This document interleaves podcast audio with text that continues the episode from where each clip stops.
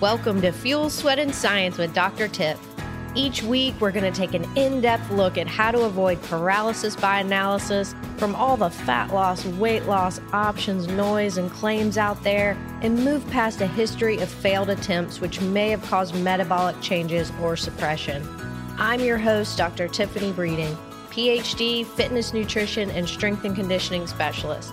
My goal is to help you learn to balance busy, social, everyday lives while still seeing results and realize that losing weight does not have to be so complicated. Let's do this. Hey, hey guys, welcome back and thank you, thank you for giving me the opportunity to take a little break last week. We had a replay of the protein episode from one of the earliest episodes that I recorded. If you didn't have a chance to listen, definitely go back and do that. It was one of the most popular episodes and still such a common topic about what the importance is the whys, the whats, the how much on protein. Um, but I am back. I'm reset, reinvigorated, and really excited to bring some new content as we roll into the fall. Today, I'm going to be talking about that delicate balance between sodium and water and why hydration can often actually lead to water retention and the difference in drinking water and ingesting sodium and what that process is really doing in the body because it's just such a mind boggling concept for people when they think I'm dehydrated, but I'm retaining water, or I'm drinking a ton of water, but I still feel thirsty, or I'm really bloated, but I know that I'm dehydrated. It's just how does all that work together? And I get that question so much. And when I do body composition assessment on clients in the office, we actually get a report that shows us hydration levels both in and outside the cell, as well as our total body water. And so, in better understanding that, I think it's really important. And now also just so much media and so much marketing around these electrolyte waters and liquid IVs and electrolyte drinks and all of that. And is sodium good for you or not good for you? And so I thought it'd be really important to just kind of talk through that. It's a little bit of a chemistry lesson. So just go ahead and prepare yourself. But I think I can explain it in a way that's digestible and understandable before I get into that, I do just want to remind you guys how important it is. Just if you're liking these episodes, this one or even previous ones, to share them with friends, review and rate them if you don't mind. It just takes a couple seconds, but it does so much just for that search opportunity for other people to be able to find this and share it and benefit from it. So I'll just ask that you guys do that if you get a second. So let's talk chemistry let's talk water. I did an episode on water, and that was really about water intake, how much we need, and the benefits of water. So, certainly go back and listen to that if that's more what your interest is. But I want to talk today just about how water moves through the body, the kidneys, the cells, and where these electrolytes that we hear so much about actually come into play. And so when we look at the body as a whole, we've talked about that about 60 to 70% of our body is water. And that's in the blood, it's in the cells, it's in the organs, it's in our brain.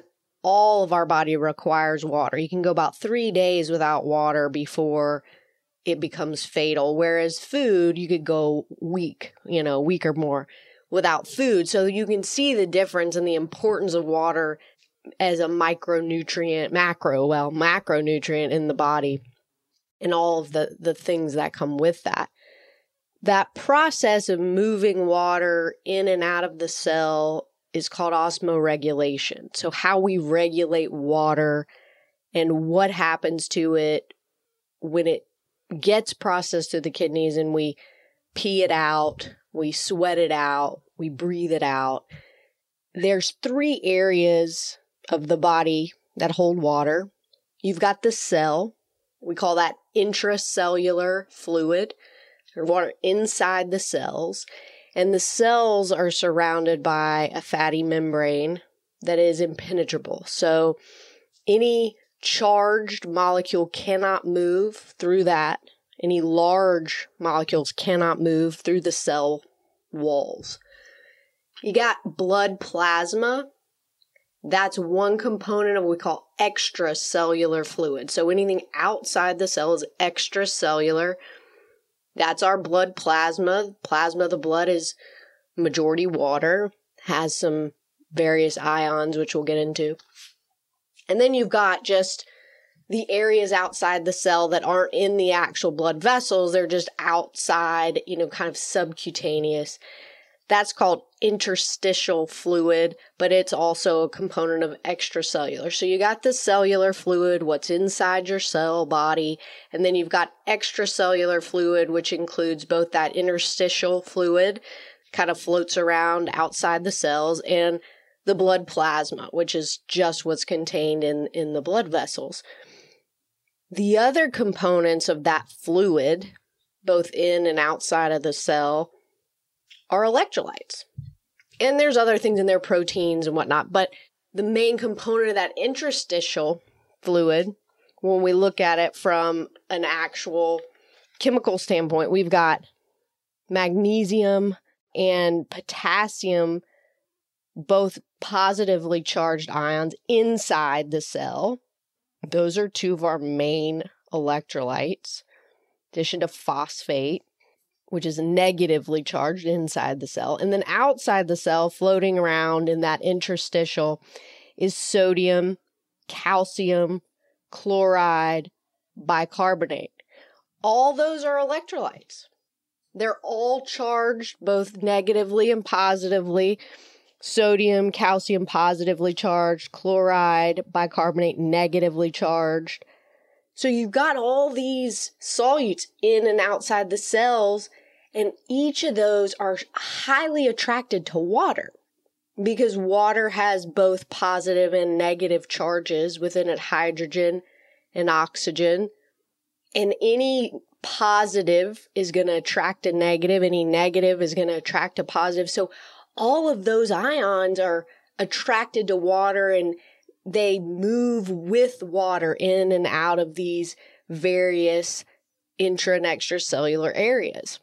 So interesting to me. I maybe I am just t- such a dork, but I just find this fascinating. I had no idea. I knew what electrolytes were. I could list them. I could define them. I know what foods have certain electrolytes. I know you need them to balance hydration. But I had no idea that that is what was binding and pulling water in and out of the blood vessels, in and out of the cell bodies. And that's why there's such a delicate balance between water intake and electrolytes. And it is so delicate a balance because what happens is that water helps to maintain a consistent concentration in the blood plasma, in the interstitial, in the internal cell body. They want to create homeostasis.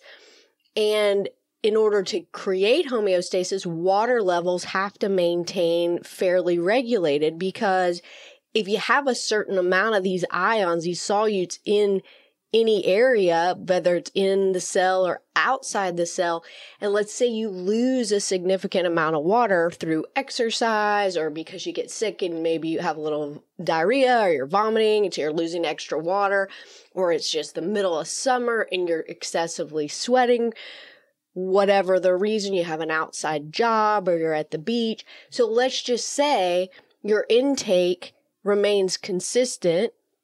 Your volume of these electrolytes remains consistent, but the water levels drop or increase for whatever reason. And so the concentration changes, right? Because if you reduce the water and the number of those ions is the same, then the concentration of those within the body is going to be higher. Less water, same number of ions, higher concentration. So then in order to balance that out, the body is going to pull water from somewhere. So let's just say you don't pee as much, right? Because here's what happens when that concentration changes, a signal is sent to the brain, specifically the pituitary gland, and that pituitary gland releases what's called an antidiuretic hormone. Antidiuretic meaning don't pee hormone. So this don't pee hormone gets sent to the kidneys and within that collecting area of the kidneys, it creates these little proteins. They're called aquaporins. Okay, so these little proteins, aquaporins, which by definition is water hole. Okay, so ADH, antidiuretic hormone, gets released by the pituitary, sent to the kidney, and the kidney creates these proteins and they put just these little water holes in the walls of the kidney and water gets pulled out back into that interstitial fluid so that you don't urinate. It says, we don't have enough water in the system to create homeostasis. We can't be losing more water. We're going to release water back into the extracellular fluid to rehydrate maintain balance, create the concentration that we need to maintain for optimal function. Thus, we cut off urination. So you can think about, okay, when you're dehydrated, you obviously don't pee as much. That's one way that the body naturally regulates. Now, other ways, right, that we can offset that concentration. If we're thirsty, we kind of know we're dehydrated, we start drinking more fluids. So we can also aid that process. We can also rebalance the water electrolyte correlation there by just taking in more water if we know we've ingested a high amount of potassium or sodium or any number of those micronutrients that are potentially creating an imbalance. So we have to find for ourselves, and all of this is individualized, and it may change even by day, right? Like if I eat beef jerky or I go out and have a turkey sandwich at Subway, I know I've got to drink more water that day because I have put more sodium into the system. The concentration is going to change. And that's not necessarily a bad thing. It's just knowing that that's the case so that you can do what you need to do in order to maintain that balance because the cell wall is impermeable for these charged ions, meaning if the concentration increases in that intracellular, uh, excuse me, that extracellular area, where the sodium lives, it can't move some of that sodium into the cell because those charged ions can't move through the cell wall. So sodium only lives in the blood plasma or the interstitial, that extracellular area. That's why when we eat a lot of sodium and maybe the next morning you feel puffy, your rings are tight, your face is a little puffy, because it's always going to get absorbed in the outside of the cell, that subcutaneous space between the cell and the skin. And we feel that bloat, we feel that puffiness. It can't get into the cell and kind of be hidden in there. The cells actually contract because water gets pulled out of them to rehydrate, but those ions can't move back and forth. It's just going to pull more water out in order to create the concentration balance that it's looking for. So if things are creating that imbalance, it's not going to reduce the sodium concentration. That's only going to happen if we lose some through sweat or through breathing or through urination. But again, if the concentration goes up, because when we lose from sweat or we lose from urine, more water gets lost there than sodium. We lose some of both but in ratio, the water loss is greater, so that concentration is still always going to go up when we start losing things through sweat or urination or breathing, it's always going to default more to water loss than sodium loss. So that's why managing sodium intake, or if you do know that you're getting more maybe than you need, you've just got to offset it with water intake. So super cool. Not necessarily anything we can do about it other than, like I said, finding that delicate balance being aware of it, understanding how it works so that you can be proactive and also be mindful of knowing how those things work together. And also, I think overdoing these new electrolytes, it's like you're getting salt through everything you eat. so to be to need to put more salt in, we're talking about people that are training super intensely, sweating significantly, living in super hot climates where they're losing a lot of salt in their sweat. General population is not in that category. The reason that you're finding this imbalance is probably because your intake of sodium is really high. Your intake of diuretic drinks like caffeinated drinks, coffee drinks, uh, energy drinks, soft drinks is super high. It's a diuretic, alcohol. So you're losing the water. You're not needing the sodium, if that makes sense. So just be aware, understand how that all works. But I just really think it's interesting to know that those charged ions are the electrolytes that are attracting the water, that are communicating to the brain, that are shutting down the kidney to urinate when we're dehydrated. The body is just so cool.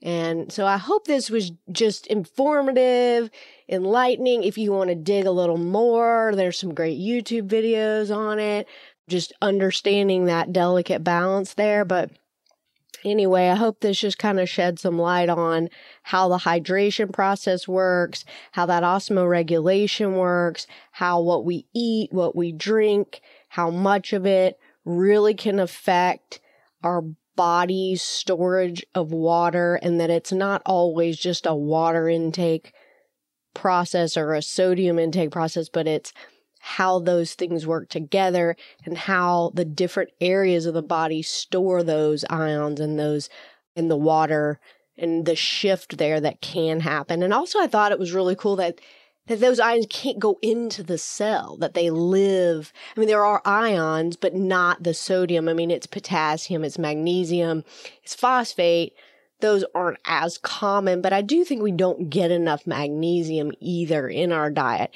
And that magnesium could also help just create some homeostasis of those other potassium and magnesium are the internal, the intracellular electrolytes. And so again, they don't move outside the cell. They're the ones in the cell that are helping those to function properly. And our muscles are cells, right? Muscle cells. So that that's the main component there. There's water in the muscle, obviously, but inside the cell, the magnesium, the potassium are helping those to to really maintain proper function. So just being aware of making sure you're getting enough of all those things to keep the body and the cells functioning. So hope this was helpful. Remember, rate it, review it, share it, and let's do this. I'll see you guys next time.